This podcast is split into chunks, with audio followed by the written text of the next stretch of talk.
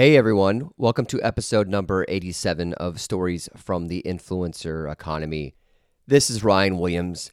Before we get started, I want to remind everyone you can go to pre order my Influencer Economy book coming out on June 14th. So excited for you all to check it out finally. It's how to launch your idea, share it with the world, and thrive in the digital age. It's a 10 step marketing launch framework for anyone to launch their idea to the world. If you have any questions, always Ryan at influencereconomy.com. In the influencer economy, each episode I speak with a world renowned YouTuber or podcaster, New York Times best-selling author, or a world entrepreneur or startup investor. This show is like a laboratory where we hear the experimentation, creativity, and ideas behind some of the most successful work in the digital age. For episode 87, welcome Hrishikesh Hirway, host of the podcast Song Exploder, part of the Radiotopia network from PRX, one of the largest podcast networks out there. Each episode, musicians take apart their songs, and piece by piece, they tell the story about how it was made. Artists like Weezer, The Edge from U2, Bjork, Postal Service have all been on the podcast, so make sure you check it out. If you'd like to give Rishi some love, you can tweet him at Song Exploder, like it sounds, is how it spells, telling him that you enjoy this episode. So give him a shout at Song Exploder on Twitter. And influencereconomy.com has all our archives. Ladies and gentlemen, welcome back to the show. Happy to hear that you are tuned in for this episode. It's with the man behind the podcast, Song Exploder, Hrishikesh Hirway. Welcome to the show. Thanks so much. Thanks for having me. Excited that I got your name right and that you are joining me. We both live in LA and it's such a busy city that, of course, we have to do this over Skype. Yeah, I mean, it's really like two different cities, at least, if not three or four. So, Yeah, coming back east, and there's a Dodgers game tonight yeah. on top of it all. So we live in modern times, and uh, excited to have you on the show. So I guess for the for the uh, undoctrinated, could you please ex- describe what Song Exploder is? Song Exploder is a podcast where musicians take apart their songs and tell the story of how it was made. I use the isolated stems from a recording um, to illustrate the stories that they tell about the different sort of hidden parts of a song, the the different things that you wouldn't necessarily hear, both in terms of the music, but also just um, the stories behind their process. And so, you know, when they'll they'll be talking about how a guitar part was written, and I'll play just the guitars from the recording, um, so you can hear it, which you never really get to in a. In most cases, you know, you, you only hear the full finished song. This is a chance to hear the song deconstruct. And uh, and you've had guests like U2's Bono and The Edge. You had the producers of the Game of Thrones soundtrack. You've had Best Coast and a lot of different types of artists. You've had uh, was it Raekwon, the Ghostface Killah. Ghostface Killah, the Yeah. pro- the producers and the the creators of one of his tracks, and it's definitely a diverse uh, group of of artists. And what I love about it is that so much of the podcast medium is like big chunks of half hour content, and you're creating something where I can listen to two three shows in one setting and get completely different experiences. Um, so with the Game of Thrones episode, for example, like was it intentional to pare these down into smaller nuggets so people could listen to it more efficiently?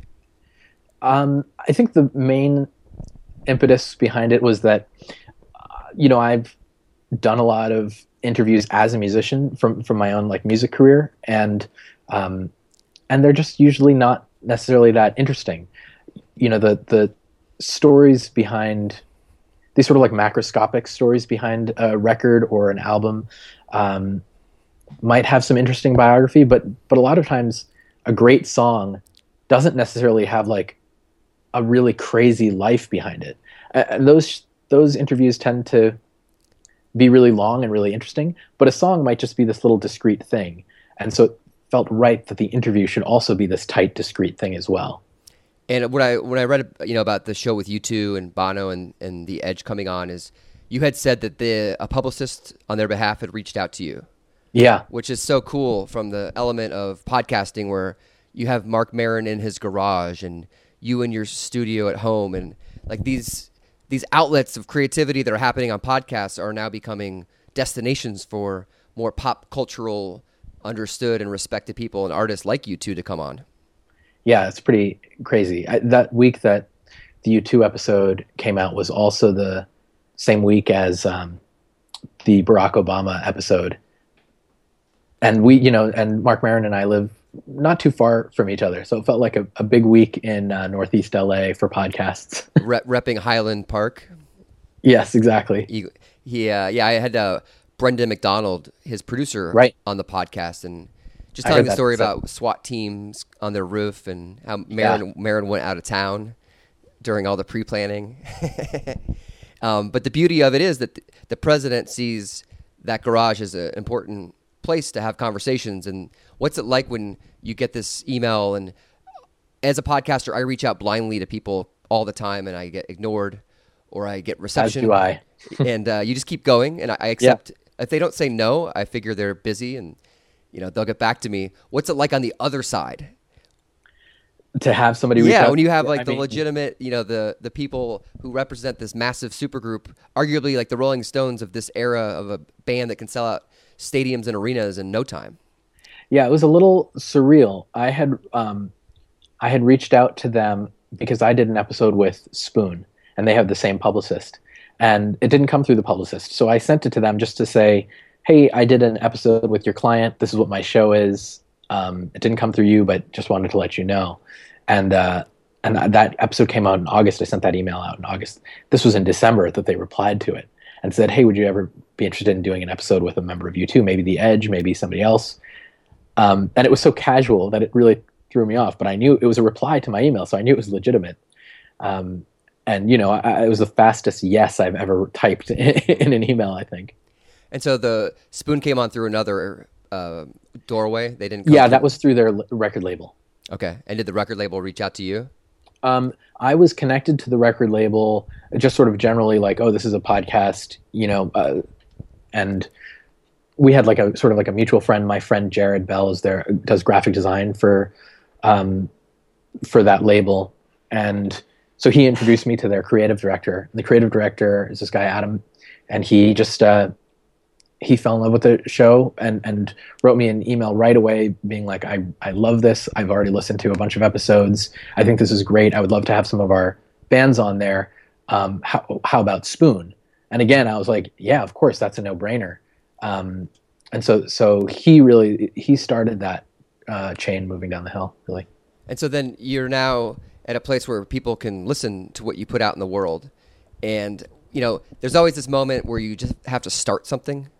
And so many people get hung up on perfections and they need their logo perfect or whatever creative endeavor they're launching that they're passionate about that maybe they're not making any money from. We sometimes, whether it's a mobile app, you get held up on making everything perfect. Was there like a just start moment with you where you felt like, okay, I have to do this now, or it may not ever happen? Um, yeah, there. Well, it was a little. It was taken a little bit out of my hands um, because I had actually had the concept for a long time, and I had sh- um, made the first episode with the postal service. I had been sitting on it for months, and I was trying to shop it around to different brands as po- possible branded content.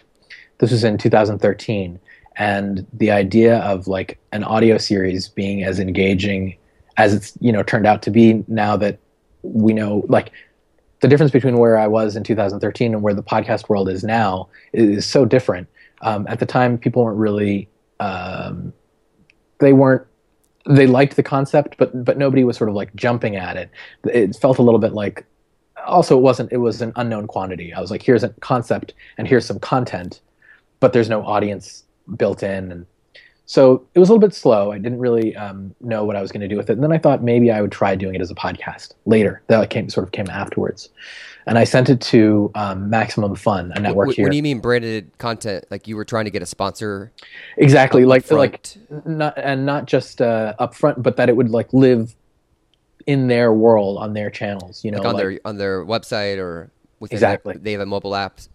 So exactly. like you're just trying to like keep it as you know uh, elevated as possible for people that don't understand advertising. So essentially, like they, your Verizon or maybe a more like a dogfish beer company, and they could put it on their website or own the content. Exactly. Yes, exactly. And it would be like it would be Song Exploder presented by every episode, you know, would be Song Exploder presented by blank. And it would be and I was going to people who I thought were sort of um, connected to what the what the idea was. So, you know, like people who make speakers, people who make headphones, Right. things like that. People where it's like this is a show about hearing things more deeply. So this seems to make it feels like there would be like some brand alliance in here. the in the marketing biz that's an, endemic brand i used to Yeah. work at a gaming company and it was all about endemic like powerade or red bull or type type brands that because in this day and age like celebrity endorsements really aren't what they used to be so you have to like target and this sounds like a slam dunk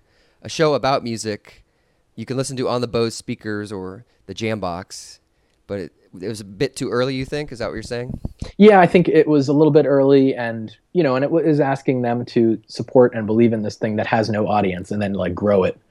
Um, so that was a, and also I think in 2013, everybody's head was squarely only in in videos and YouTube, um, and and mobile video. So um, audio just felt more niche, which it is. It, it definitely is. yeah Um, anyway, uh, so at a certain point, after a few months of this, maybe four or five months of, of kind of spinning my wheels, taking some meetings, but and and feeling somewhat encouraged, but also a little discouraged, I decided maybe I'll just try it on my own. Um, only sort of on my own. I thought I should try and see if maybe a podcast network would would be interested in it. I didn't know exactly what that meant, but there's a podcast that I love called The Memory Palace that Uh-huh. I've been listening to for a while, and at a certain point, the year before, there was the the host Nate DiMeo had made an announcement that he was joining this podcast network called Maximum Fun in Los Angeles. So I looked into it. They were I knew they were in LA. I saw that that is also the home of Bullseye, um, an NPR show that I'd listened to and liked, and with uh, uh, Je- Jesse Thorn. with Jesse Thorn, yeah. And so I thought, well, if it's good enough for the Memory Palace, then this is obviously good enough for me. I found the mailing address and I sent them a demo, um, a, a burned CD and like a handwritten note and um, and some of my music just to show like the context of where I was coming from. That I wasn't just like some schmo necessarily, but that like I had this have had this career in music, you know, that that was legitimate. And what type of music do you make? Um, I have a band called the One AM Radio. That's sort of a in, indie rock kind of electronic project, singer songwriter. Um, and you know, I I've done some stuff with people who have been on who had been on Bull, Bullseye. So I sent this note to Jesse Thorn. So you And, have uh, some credibility. You're not just a random cold call. Exactly, exactly. Um, so I sent the uh, note to Jesse Thorn, and um, again, I didn't hear back from him for for some months, and I thought it was sort of that that was a dead end. And then I got, um, I finally did connect with him on the on the phone. Turns out he had lost the note that I had my contact info that I had included in the. This is the danger of snail mail. You know, Interesting. like things can get lost a little more easily. Yeah. Um, There's no he- server that the uh, the notes stored on. exactly yeah and so he um so he called me and we talked on the phone and i thought he was calling to just sort of give me advice about the show maybe give me like make some suggestions um but it turned out that he was actually interested in putting on the show, putting the show on Maximum Fun, and they were about to announce shows um, on the network in two weeks. And he was like, "So we would love to get this together and have it come out. You know, have the first episode come out on January first, and this was December seventeenth. Oh wow. So I had less than two weeks to to and and there were so many things infra- infrastructure wise. Um, he'd suggested a few things. One that I changed the name. It wasn't called Song Exploder at that time. It was called Deconstructed, and uh, he thought that it would be better to have a name that was more specifically music oriented. He was right about that. And also, the original concept was I wasn't in the show at all. It was entirely non narrated. It was only told from the point of view of the artist. So in, in the Postal Service episode, my guest, um, the producer from, from the Postal Service, he introduced the episode, what the show was himself, and then did his whole thing. I, you know, it's like a three sentence script that I'd be like, you know, hi, this is Jimmy from the Postal Service, et cetera, et cetera. And then he'd go and do his thing, and uh, and and I just wasn't going to be in it at all. And Jesse thought, no, that's probably it would be better for you to ha- be in there so that it feels like there's like an authorial entity that like makes this thing that it you're doesn't like the cur- you're the curator of right of it. although I really, really liked the idea that there that that wasn't the case. which we it which we talked about over email last night. Yes, exactly. And then yeah. I read more into like your story about how you you're an editor, but you love to have the other the story be told by the person who's being profiled. Exactly. Yeah, I want it to feel like it really is coming. You know, that it feels like a diary entry, um, not that. What I, I didn't want it to feel like it was like a music critic coming in and saying, "Hey, this is what this record is about," without having this firsthand experience. This is what this record is about, and this is what you should think about it. Um, so, I thought if I could get if I took myself out of it completely, it would feel a little bit more like the listener was having a real, genuine, intimate experience with the p- people who made the made the music. Um, that being said, I think that it makes sense for there to be a, a voice. I just do so. I do a quick intro. I do 30 seconds at the beginning and a minute at the end. Um, there's a 90 seconds in each episode that's me, and the rest of the 15 minutes is just the music and the artist. And what's the breakdown like for some for the first episode? You're you know was the episode finished when Jesse said let's put it on the air and you had to record the intro? Um, it was basically yeah, it was finished. There were a few things. There was a producer who he works with named Nick White, or who, who did, who's like a KCRW uh, producer, producer project. He's a really smart guy, really knows his stuff, and he gave me some a few technical tweaks um, about my edit. That you know, I came from a music editing. I mean, I'm a mu- musician. I came from a music background, but there were a couple things um, that just that I'd missed. Like there was a crossfade on a breath that could have been done more, you know, a little more smoothly, stuff like that. So there were a few few technical things that had to be fixed, but for the most part, I, I would say, except for the intro, it was 99% there. Um, but then I had to change the name, had to come up with a logo, had to make a website, had to create a, you know, um, an account to publish the thing on iTunes Yeah. and do all that stuff. And I was leaving the country on the 25th, so I had eight days basically to do all of this. It was a, it was a scramble. So I love it. Back to your original question. You're just like throwing days ago. everything you can into like the 3 days before Yes. you're uh, where were you going abroad? I was going to India for, for my cousin's wedding. So, So you you're know, not like going to Starbucks Right. to upload files to Libsyn to send out to iTunes. exactly. No, I was going somewhere where I was not going to have Wi-Fi, Wow. probably, and uh, I was going to be on a to- you know totally different 12 and a half hour time zone difference. So I needed to get it done. Yeah, Uh, it's an extremely exciting moment because you're having this like Jesse Thorn is a, a he's like a purveyor old school podcast personality who he helps hand select certain shows and that's a lot more visibility potential than just launching it on your own. Exactly. Yeah. But so that meant that um, what, what you were saying, you know, about about waiting for things to be perfect.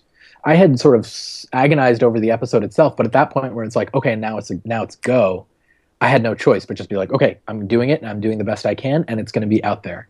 Um, it wasn't perfect. That first episode, I've made, I've learned a lot more since then, and uh, I've there are things that I would change, and there are things that I have changed. In fact, the whole format of the show is different for the first four episodes than it is for the 48 episodes that have followed. Um, I used to put the song up front and then the dis- then the breakdown Yeah. afterwards, and and um, and now I put the discussion first and then the song at the end. So um, you know, it's you don't. It's hard to wait for something to be perfect because it's very difficult to know what perfect actually is until it's out in the world and, and you see how it's being inter- um, how people are interacting with it like because people's uh, listenership of the show is different from what i was expecting Yeah. i thought it was going to be more of like a music discovery kind of show like hey let me find out about this cool band Oh, right, like a new song and yeah. yeah um, and and less i guess i assumed that the listenership would be a little bit more similar to my own background and tastes. And uh, and there were so many people who were coming from not a music background at all. And people who were coming from music background had totally different tastes. And and uh, and so that kind of opened the door to the fact that actually if you play the song first um, i mean if you play the fo- song first then it's sort of like you're kind of s- putting out your thesis in a way that might close some doors. But if you tell the story first it's a little bit more universal and then you play the song at the end a song that somebody might not normally listen to or even like they've now been baited you know by the hook of this very human story and then they'll hear it and you listen to it in a way that's um, a lot more open-minded than you might, you know, it might be a genre that you have no interest in. You, you might not even like the song eventually, even after hearing it, but you'll have an appreciation for it that you never would have had um, from the get go. So that was uh, that was a you know I, I guess you could call it a mistake that I had made. It definitely wasn't wasn't perfect um, at the beginning, You mean and the- not the- I still the- don't think it's the mistake that the song was at the beginning? Yes, exactly. Like But that's conceptual. also part of the process because if now that you think I, you say that I do recall that. Yeah. I never notably thought, oh, wow, the format was different before. right, right. It, it was a it was a But you, as the creator, I'm sure you know and you agonize and yeah I mean, yeah. I think about going back and fixing those episodes, or not. You Dude, know, I've, the, not I've had the same dilemma. So I, I've sent you these episodes last night, yeah and I sent you the one with Flula, the guy who did my theme music. Yeah. And I'm listening to my opening, and it's like, I'm Ryan Williams. right And I was just like, what was I doing in e- episode five? Like, I had Yeah. to, but I was under the pressure of getting up a show. I wanted to do it at least every other week. And I micro- my microphone was good, but not great. Right. And so I'm going through the dialogue of, do I get this re-edited and do I record now a new opening? And I don't know. I have I, I haven't decided yet because in some ways there's a purity to like not knowing what you didn't know yes and that you there's a great uh, quote by Paul Graham, who's a Silicon Valley investor, that if you're not embarrassed by your first product launch for something that you're building, then you've launched too late. Right and I, that applies to you. I mean, you you, you built a startup essentially in Yeah. a short amount of time. Web presence, logo. You got editing notes. You had to launch it before you went to India, and we're all like these personality media brand type startups that it's our our love and everything going into these companies that you don't even know if they're going to make money in the end. Right. But it's like the embarrassment. Like I cringed last night, like no joke, and I was like, oh my god. I. And then I listened to another old episode, and I've I had more mistakes in the opening, and I talked too long, and so I'm trying to think if like this is nostalgia, yeah and or if it's like, wait, am I actually like you know creating an experience where people would go back and not respect my work because it isn't as good as it could have been? right right What, Right. what, what are you gonna do? Well, right now, it, it, I haven't really been able to do anything with it because I'm just too busy doing the next episode uh, every week. So I would mean I would have to have like some downtime to be able to sit down, unpack the thing, open it up, recut the episode, and re- republish it. Um, it would probably take a few hours, but for the, each one of those four episodes, I'd want to do all of them. I just haven't had the free day. I think I, I think I would like to do it. Yeah, I, I think it would be better. And the other thing is that like people are constantly discovering the show for the first time. Um, every time I put out a new episode, somebody will be. Uh, there are people who are coming to the show uh, new, and so they might go back to the old episode. So just for a consistency of experience for for those people. But I hear what you're saying. There is a nostalgia. There's also like this sense of posterity of like, yeah, owning your mistakes. I, Yeah. I this was what it was at first, and then it changed, and these are the reasons why. Yeah, it's funny you mentioned that because I literally was having this thought last night where I sometimes I'm afraid to go back and listen to old episodes because I don't know. I I, I don't like hearing my own, own voice, as I'm sounds like maybe you can relate to.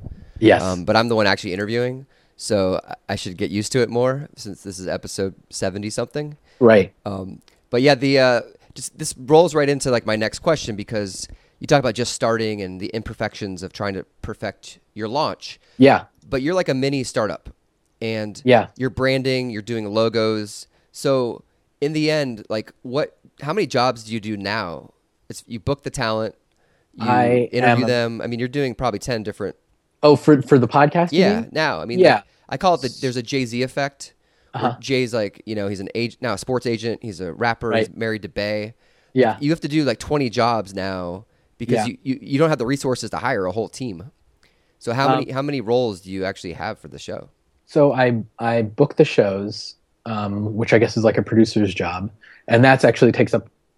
That's a very difficult, like surprisingly more time than people would realize. Yes. Um, so I'm booking the show, and then I do the interviews. Um, so I'm the interviewer, and then I And how long do you typically interview? the interviews. The raw material usually goes about an hour, a little over an hour, um, and then I cut it, and then I cut that down. I cut my side of the interview out, so it's just the you know the responses, and then I just mine sort of the best responses and marry it to the um, to the music. So I'm the editor and mixer as well, um, and then you know, but and I'm also like the webmaster and the you know whatever the person who delivers the the show. You and, deploy the show to Yeah. iTunes. yeah, I'm the graphic designer. Ti titles, metadata, Yeah. um, and then like what was it like with like using an example of Bono and The Edge?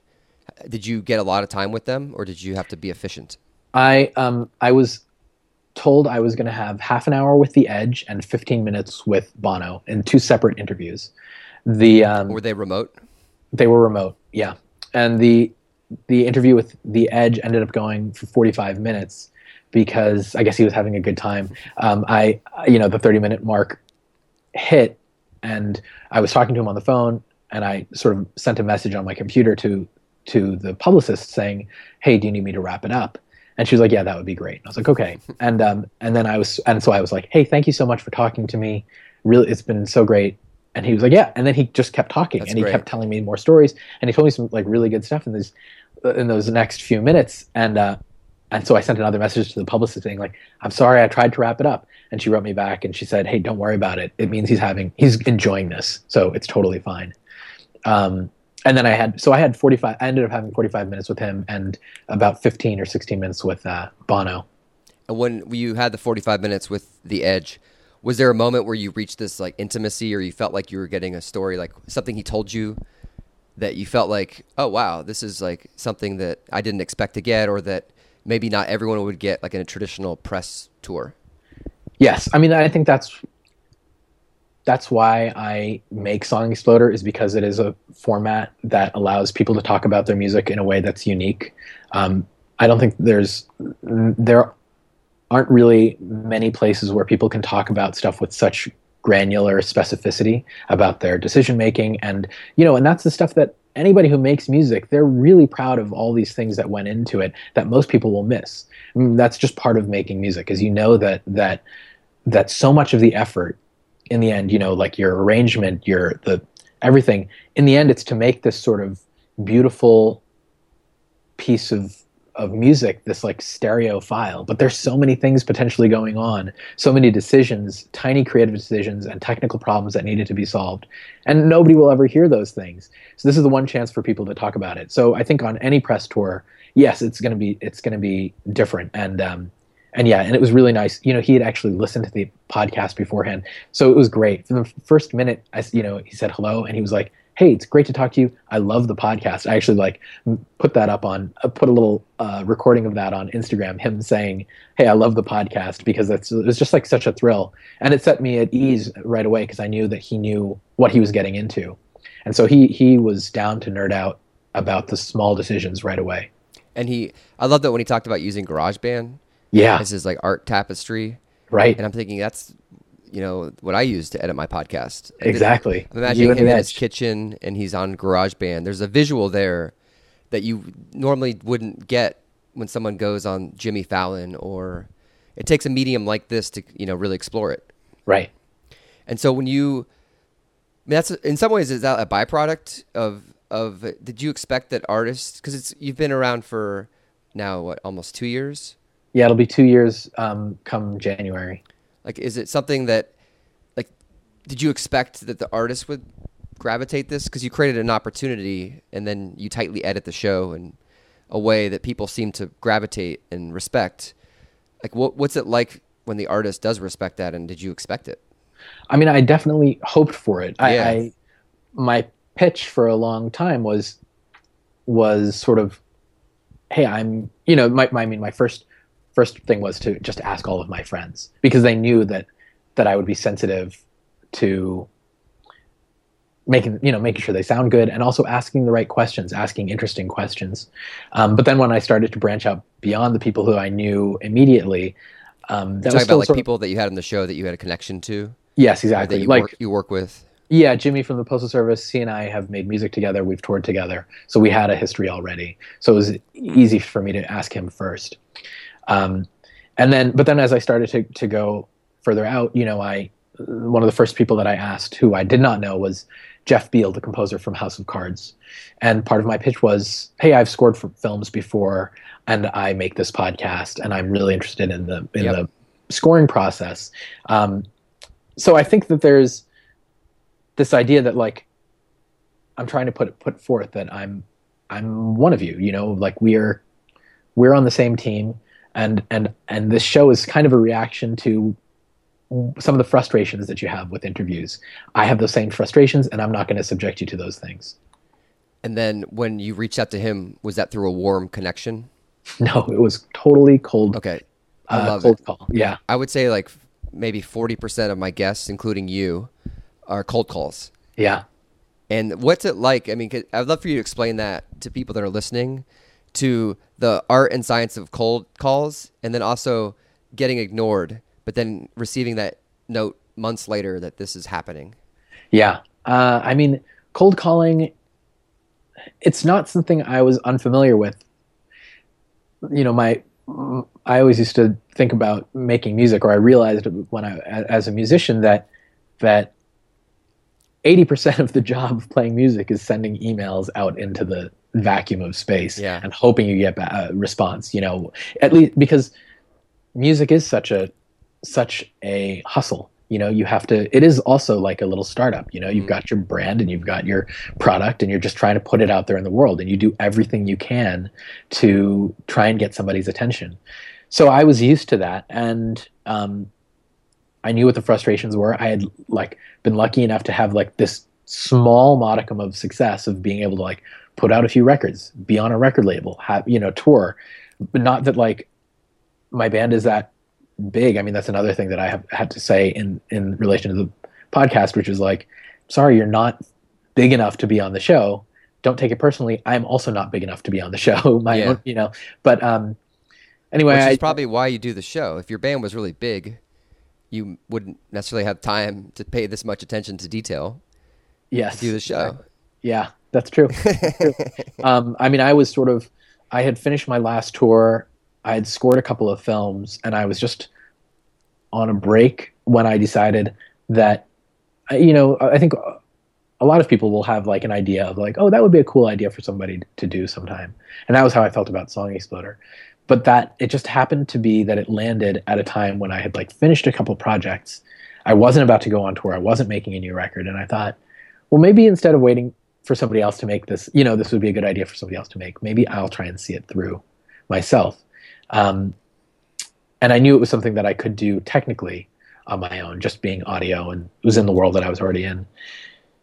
Anyway, so cold calling is is something that I think has now been deeply ingrained into my bones just by you know being a DIY musician. You know that that's something I learned from Fugazi. The band Fugazi is Oh, like yeah. a you know was a huge influence since I was 14 years old, and their whole thing of DIY everything. You know, um, of like, oh, you want to play a show and no book clubs uh, um, are in your town, you set up the show yourself. You do it in a basement if, if you have a basement. You know, if there's a church, you do it at the church. You you do you do it wherever you can do it. And you want to put out a record, okay, you get your friends together, you and you like cut out co- covers and you like make them and then you sell them yourself and you build a business yourself. And, um, and anyway, so I came from that school So it's like you're just like selling records out of your trunk, exactly. and you got to do it because no one else is going to book you, and no one else is going to print your record. Exactly, and I did literally sell records out of my trunk. You know, after uh, after college, until I got to slowly have be a little bit bigger. Where'd you go to college? I went to Yale. And then where'd you live to when you started these the bands? Um, I was I was in in college. I was at Yale when I started the uh, the One AM Radio, and um, and so I started sort of touring my like senior year. I was I was playing sort of playing shows on the weekends and stuff like that. Um, and I did my first tour after after I graduated, and you know, and I had like my box of CDs in the trunk of the car, and and you know, pull them out for the show. So so that idea is, is like you have your what- merch table at the show, and you're playing like the 930 Club or the Black Cat. I'm from DC, so that's why Right. Fugazi. So, is- no, not the 930 Club or the Black Cat. That's the thing. It's like, like you have to be already, you know, on a record label Yeah. with a book. You know, when I was playing in DC, I was playing at, you know, the um, punk student house at American University, oh, nice. whatever. You know, like things like that. Um, you don't. You don't like the 930 Club is like you got to work and work and work. Right. You know, I got to eventually play those places 10 years later. Um, so it was just using the same exact tools and philosophy to make the podcast. You just work until, and, and you just do it yourself. I was talking to my friend yesterday about uh, the podcast. I'm writing this book, and he has his own media ad agency, and how like success often comes from like eight years of failing a lot, and then suddenly this thing, all your skills that you've had that in some ways were disparate, that they come together in a way that you now can create and book your own gig, which is a big opportunity. And with me, it's like the book. I know how to market. I have an editor who's helping me write. All these things, like I did stand up comedy, they're all helping. That I would never expected. I worked in film, and now I'm making videos. And like you, it sounds like the music industry, like your ability to perform, your ability to, to sell and hustle on your own out of your car, selling, you know, records or CDs. Like it sounds like there's a melding of all these skills that really perfectly, like the storm came together for Song Exploder.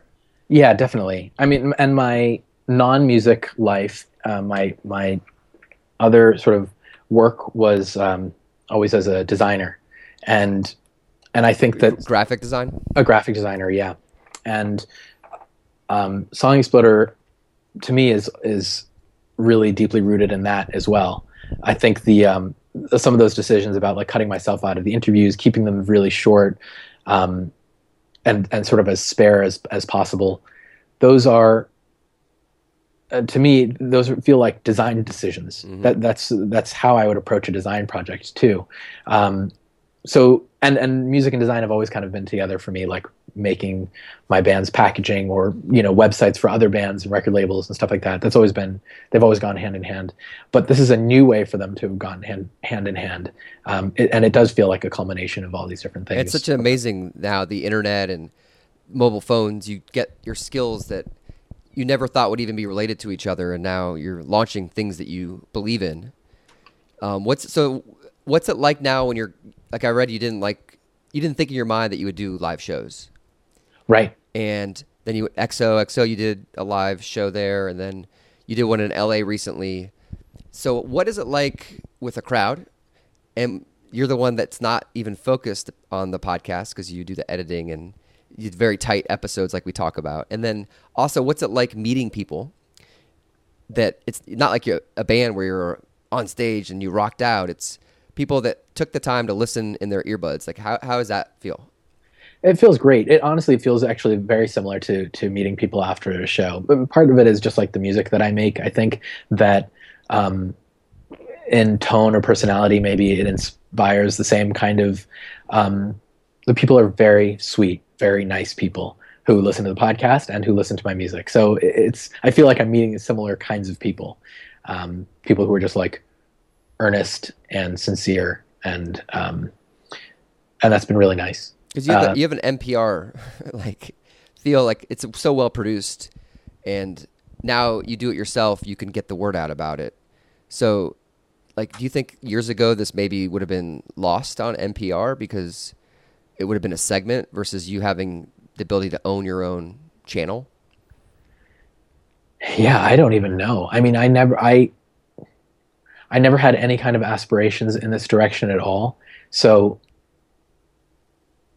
you know, it was really only like a couple months before it became a podcast that the idea of even making a podcast ever occurred to me. Um, I don't know what, what, what it would have been like, and I guess so. Um, it does feel like a product of our time. Like I, I couldn't have conceived of the show myself, at least, as something that I could make if it weren't for like what the culture was technologically and and uh, yeah where where we were in terms of access and and and connecting you know being able to connect with people. It's great. Okay, we a couple more questions and yeah. Uh, one is the uh, the collaborative element of other podcasting members of the community. Like you have done a crossover show with uh, Reply All, mm-hmm. and you're you're you have a music industry like Spin Magazine wrote about the show and like what as far as the podcasting community goes, like how how do you fit into that world since it's not a traditional I, I mean, I don't know how to just how do you fit in that world because you collaborate so well and it fits in, but you're also so different in a lot of ways because it is a music driven show. Yeah, it's um there I, I do feel like there are a few different pockets in the world of podcasting. And the one that I see the most that I'm like that's kind of loudest in my radar and on my Twitter feed um, nowadays tends to be people who are coming kind of coming from a more narrative background. You know, like the uh, of course serial being a huge phenomenon, but all the things that led up to and have come since. Um, those tend to get the most attention in, in the world that I live in, and th- that's of course very different from Song Exploder. Song Exploder being a more like pop culture interview kind of thing, but it also doesn't have any of doesn't have really like the levity and uh, and like pop culture entertainment kind of feeling that that a Jimmy Kimmel interview does. So it, it doesn't kind of fit there. Um, and so in some ways, I, I don't feel like I I fit in um, with a lot of like you know like the Radiotopia stuff is so so impeccably done. And uh, and a lot of times feels like very serious journalism. Um, uh, and like the guys uh, who make reply all as well. Like they do these they're doing they're reporters. I am not a reporter at all. I'm not a writer. I'm not a journalist you know uh, and um, so i do feel like a misfit. And and i'm not sure how seriously song exploder's taken in that world. And i understand that because it isn't it isn't like this kind of like it doesn't fall under the model of this american life in any way um, and i think that it it helps to be it somehow have some part of that in your dna and i don't. But uh love about podcasts is that the, there are so many of them. There are i mean there are so many different flavors. Um, the the po- podcast that really influenced me that made me feel like song exploder was a was a possible thing um, a viable thing that i could put out into the world where, where there was um, there were a few and they're not similar to each other at all but there's the business from kcrw which is like a really insider um, weekly radio show and podcast about hollywood Yeah. about film and tv that i love um, um, also the memory palace because some of those episodes are like three minutes four minutes five minutes long. And that showed that on a podcast you are not married at all to any kind of time format. You can do when it's on demand content you don't have to worry about like the grid of a radio program or tv program. Um, and also it's just like so beautiful and such an intimate show. Um, and uh, the other one honestly was doug loves movies. Um, Oh, because Benson. yeah doug benson's podcast. Because it um, because of the game there's like this beginning middle and end. I- I- even though they ramble and they joke and they, they do a thing there's a there's a real like purpose to the show in that they're going to start they're going to play a game and it's going to come to a conclusion. And um, so there's this sort of like external arc as opposed to like with mark Maron, he, there he more or less goes biographically so there is kind of a beginning and end. There are a lot of shows where you know you could just keep talking. And I, I liked the idea i was inspired by the idea that there's this like external structure that and for me the external structure was the song so these three and these three podcasts again there's no other show that's like doug loves movies out there where there's the four people playing the leonard maltin game there's no podcast out there like uh, memory palace certainly not at, at the time when i Can started you Song- describe what Me- Memory Palace is? Memory Palace is just um, it's a first person show written by and narrated by Nate DiMeo. He tells stories from history that are maybe overlooked. Um, really interesting stories uh, about things that you know it might maybe it would warrant a sentence in a history book, but then he extrapolates from that. He, he'll dig into that story and he'll and he'll talk about it for five minutes. But he's a he's a storyteller. He's a he's a great writer, and um, it's a very poetic and sort of like um, really beautiful kind of like show. So it, and it feels like very nighttime. It feels like almost like a lullaby, but with somebody speaking. So the tone of that was really inspirational too. Uh, so I knew that. So even though I don't fit in with like this kind of maybe most prestigious part of podcasting, uh, I like the long tail. Of, Do you of- mean snobby when you say prestigious? Because I feel like there is this community where it seems like it's a. I- I've been doing this for 10 years, not me personally, but people that have been doing this American life for 10 years, or there's no coincidence that startup is so successful and, you know, because those guys were on Planet Money. And, you know, there's no. Serial, of course, had this, you know, amazing opportunity where they launched off this American life, and startup did as well, where, like, they are journalists. Right. they- journalists are di- have a different viewpoint towards the world. right. Um, um I, I, I, don't I wouldn't say they're I don't mean to I don't mean to be like derogatory, because, but I think yeah. there's there's just like a there's just like comedians are like this or improvisers are like this and every community where people are like no we've done this for 10 years it's not like we just flicked a switch and suddenly had great success. Yes. I, I will say that there have definitely been conversations i've had with people in that world who um, have very sweetly and respectfully suggested that i change the format of the show to model a little bit more like they're like what if you did this? And what if you did this? And as they make these suggestions you realize it's like to mold it would end up molding the show a little bit more in that that format where it's like why don't you put yourself more in the show? Um, you know you can act as a guide for the listeners which is the planet money way you know it, it is the the startup way. Um, and I think that's because they do know what they're doing and they know it's successful and they're giving me like very genuine advice. I would say that I've had the I've had the like honor of of being able to talk to some of those people like I, um, Robert Smith and Alex Blumberg and those guys have been nothing but extremely nice, supportive uh, of the show and and and very cool. So I wouldn't say they were snobby at all. It doesn't feel like it's a snobby thing. It's just whether it's internal or external, those are the shows that have like the most prestige and the most like gravitas. Absolutely. Um, and you know, hearing a 20 year old rapper talk about music, it just might not have that same kind of gravitas to a gr- group of people, and I'm okay with that. That's great. You, you, you give very good answers. I feel like I, uh, I you ask I, like a follow up question. I'm about to ask it, and then you answer it. So I, I, like those kind of guests. And uh, so finally, I guess the the first question I have two questions. One is how many hours do you think you spend all in all, um, not booking, but just editing and recording? To oh, per episode? Yeah. Um, it's it it shakes out to a little bit, little over an hour per minute. I would say. Oh wow. So okay. Fifteen minute episode takes me about fifteen to sixteen hours, um, just to do the edit and the mix, not including the interviewing and the booking.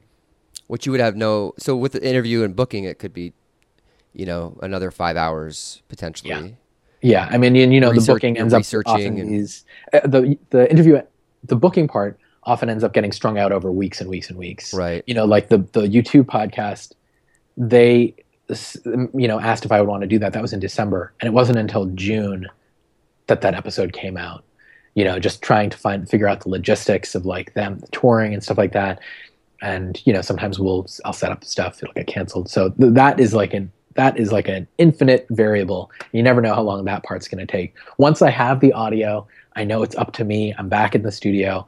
Then I can say, okay, this this episode, you know, is going to be this is going to be two solid days of nothing else, just working on this. And then I usually have to build in another day to just listen to the mix because I, I tend to be really picky about the sound of, of the show too. And then on top of it, with U2, you you emailed them in August I emailed the publicist in August. Yeah, exactly. And then they got so uh, it was almost a year. Almost a year. End to end. Yeah. Okay, that's amazing. So patience. um, yeah. And the final question is: People are always you know curious about podcast networks. Yeah. And you're now part of Radiotopia. So how has that changed your audience as far as growing it, and how does it help you to have such like experienced collaborators and people you can look to for advice and making your content better? It's great. I mean, Roman Mars, who started Radiotopia with PRX through his show 99% Invisible, has been one of my biggest champions. Before I was ever on on Radiotopia, he um, featured the song, the featured Song Exploder on one of his episodes, and um, it was huge. That that was it was a similar kind of thing, you know, on a much smaller scale. It's not like launching off of This American Life, but it introduced me to a lot of people who hadn't heard of the show. Um, and he's been somebody who again before i ever joined radiotopia he's somebody who i would turn to what should i do? Or how did you figure this part out? You know what what makes the most sense? Um, what he does is very different from from what i do. 99% invisible is is completely uh, its own thing but it has a similar intention which is to like take things apart figure them out see what's really happening you know tell a story that you wouldn't necessarily hear so and, and i think he's incredible at what he does so it's been great to have somebody who i respect that much as a kind of advisor and so when you joined their network was it something that was a no-brainer that you felt like okay this fits with the culture of what i do and potentially No. I could get a bigger audience? it was not a no-brainer. Um, I had left Maximum Fun, and my intention was to just be independent. Um, I felt like I could do what I was doing on my own, and and I didn't necessarily need a network. I was kind of content with how things were going and and growing, and um, just like with the Fugazi method, you know, I liked the autonomy. But I will say one of the things that Roman said to me that was a huge that suddenly made me go, oh, okay, is he compared Radiotopia to Dischord Records, he, the, Fugazi's record label Yeah. that, that they started. You know, he was like, he's like, I think of Radiotopia as the Dischord Records of podcasts, and I was like, oh man, way to like hit me, hit me right in the right at home. So um, that was a good pitch on his part. But um, I, I had actually gotten some offers from other from other uh, podcast networks as well, and I um, and and it was not an easy or clear decision. Is it something you recommend if people's podcasts get to a certain visibility that it's great because you said you wanted to keep it independent up until the Dischord Records line? Yeah, I mean, one thing that I love about Radiotopia is that it is also um, they they are all kind of misfits. There isn't really like a, it's not like Earwolf where there is a um, very strong kind of comedy uh, through line or. Um, yeah. Anyway, it's just like the, all or, of the shows. Gimlet Gimlet has a certain sensibility, Right. Uh, yes, like that Planet Money sto- kind of storytelling. Right. Exactly. Which you like one show, you're probably gonna like all the shows because Exactly. you generally they're very good and they're very similar in in values. Yeah. So with Radiotopia, I feel like it's a little bit harder to pin down what that through line is, which is again like something that something that I found appealing. Just like aesthetically, it felt like the right fit because people who make the shows on there, they they all make these sort of weird misfit shows, like Song Exploder. They don't fit particularly in one niche, but they're kind of joined by a caliber of production, I think, um, and and a, just a kind of I don't know, an intellectual curiosity that that I admire. And so, uh, what's just the final, final, final? We're ending right now, but I think that you're. You mentioned earlier, like you wanted to be the. You thought the show should be made, and you wanted to be the person to do it. And now it seems like you're the right guy to do the show, which is like a self fulfilling. Because you thought the show should be made, Right. I thought somebody should make it it. may as well be you. And now, in some ways, you've like validated that you were the right person for the show. Which Yeah. it's pretty cool. I, I don't know. I'm not sure. Maybe I you're still- not, but no one, maybe else I'm is, not. no one else is doing it. Yeah. So what show? what shows should people check out? Do you are you particular? What what are some underrated shows that aren't as sexy as U2 and and having a, a big brand name? I see. Um, um, let's see. There's a, a a band that is very very big to me. One of my favorite bands, but maybe not so well known to other people, is the Books. This and um, I did an episode with, but maybe not so well known to other people, is the Books. This and um, I did an episode with.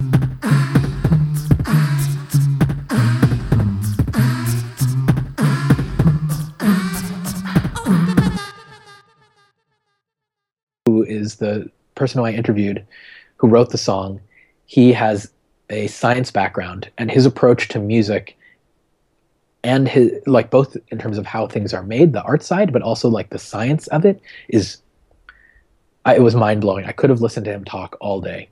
Um, it's great. There's a part where he talks about how, how the drums are made, and he, it's they're made using the locked groove of a record with an X-Acto knife. He scratched he scratched made little cuts into the locked groove using a protractor so that as the circle spins around it would do it on the like with the rhythm of a drum. So you know by making a big scratch on two and four it was like the snare drum. It, it's amazing. And he talks about how all rhythm is geometry. The and metaphors that he sort of drew the way that he saw the world was unlike anything that i had ever um, thought about. So that's one that people should definitely check out. Okay, that's Um, cool. also the long winters episode um, it's a band that people maybe don't know um, but john roderick the singer and songwriter wrote a song about the columbia space shuttle disaster from 2003 and it is a very moving episode. I got choked up several times just while editing it by myself and um, and i have gotten many seen many many tweets and messages emails from people who felt similarly who you know cried after hearing it because it is such a moving song and such a movie moving story. So check those ones out for sure. Yeah, I mean everyone remembers where they were when that happened. Yeah. If you're of a certain age. Okay. Cool. Well, wish you continued success with Song Thanks Exploder. so much for inviting me to talk to you. No, I love it, and uh, glad we made this work. I want to give a big shout out to Hrishi K. He was a phenomenal, fun guest to get on the podcast. Learned a lot about creativity and harnessing your idea, launching it at the right time. So uh, check out songexploder.com. Also, uh, PRX, Kerri Hoffman, want to give her some love. She was on the panel that I put together down in Austin, Texas, over South by Southwest, which was a podcasting community and monetization panel where you had about 80, 90 people show up. So I want to say hi to her as well as Maggie Taylor, who helped put part of the panel together. So check us out, influencereconomy.com. Leave a review on iTunes if you are so inclined to help us get discovered in iTunes by new listeners and pre order the book coming soon to a Kindle near you.